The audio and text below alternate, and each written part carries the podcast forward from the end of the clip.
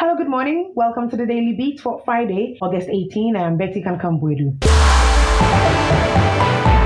Sanitation Minister Cecilia Dapaah's husband, Daniel Osei-Kuffour, has been arrested for alleged corruption and related offences. This development came to light during a court proceeding where the special prosecutor sought approval to freeze Cecilia Dapaah's bank account and seize a sum of money found at her residence. The judge raised concerns about why only Cecilia Dapaah was being investigated despite the alleged tainted money being discovered in her marital home. In response, Dr. Isidore Tuffuor from the Office of the Special Prosecutor stated that Cecilia Dapaah's husband has also been arrested. Cecilia Dapaah's lawyer expressed surprise about this new information as his client was unaware of her husband's supposed arrest. The lawyer also criticized the special prosecutor's attempt to confirm property seizure as an arbitrary power play based on misrepresented facts and media hype.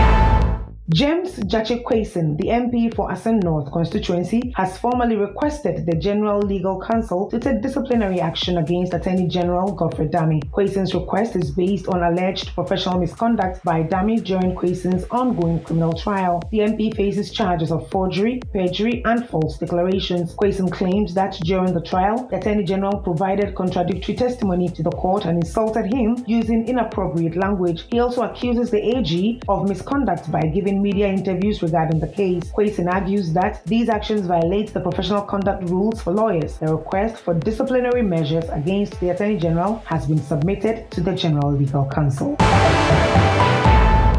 Jean Mensa, uh, chairperson of Ghana's Electoral Commission, has emphasized that the proposed constitutional instrument to make the Ghana card the sole voter registration document is not intended to disenfranchise citizens. She addressed concerns during a media briefing at the EC's headquarters. Mensa stated that the EC aims to discontinue the guarantor system, which has become obsolete. The decision to adopt the Ghana card as the exclusive identification document for voting is based on the card's integrity and reliability. She explained that the CI under consideration in Parliament was prompted by the Commission's commitment to conducting credible and transparent elections. The flaws encountered during the 2020 registration process motivated the move. The EC also announced that the voters' registration exercise for individuals who have reached the age of 18 will commence on Tuesday, September 12 to Monday, October 2, 2023, and will be conducted at all 268 district offices across the nation.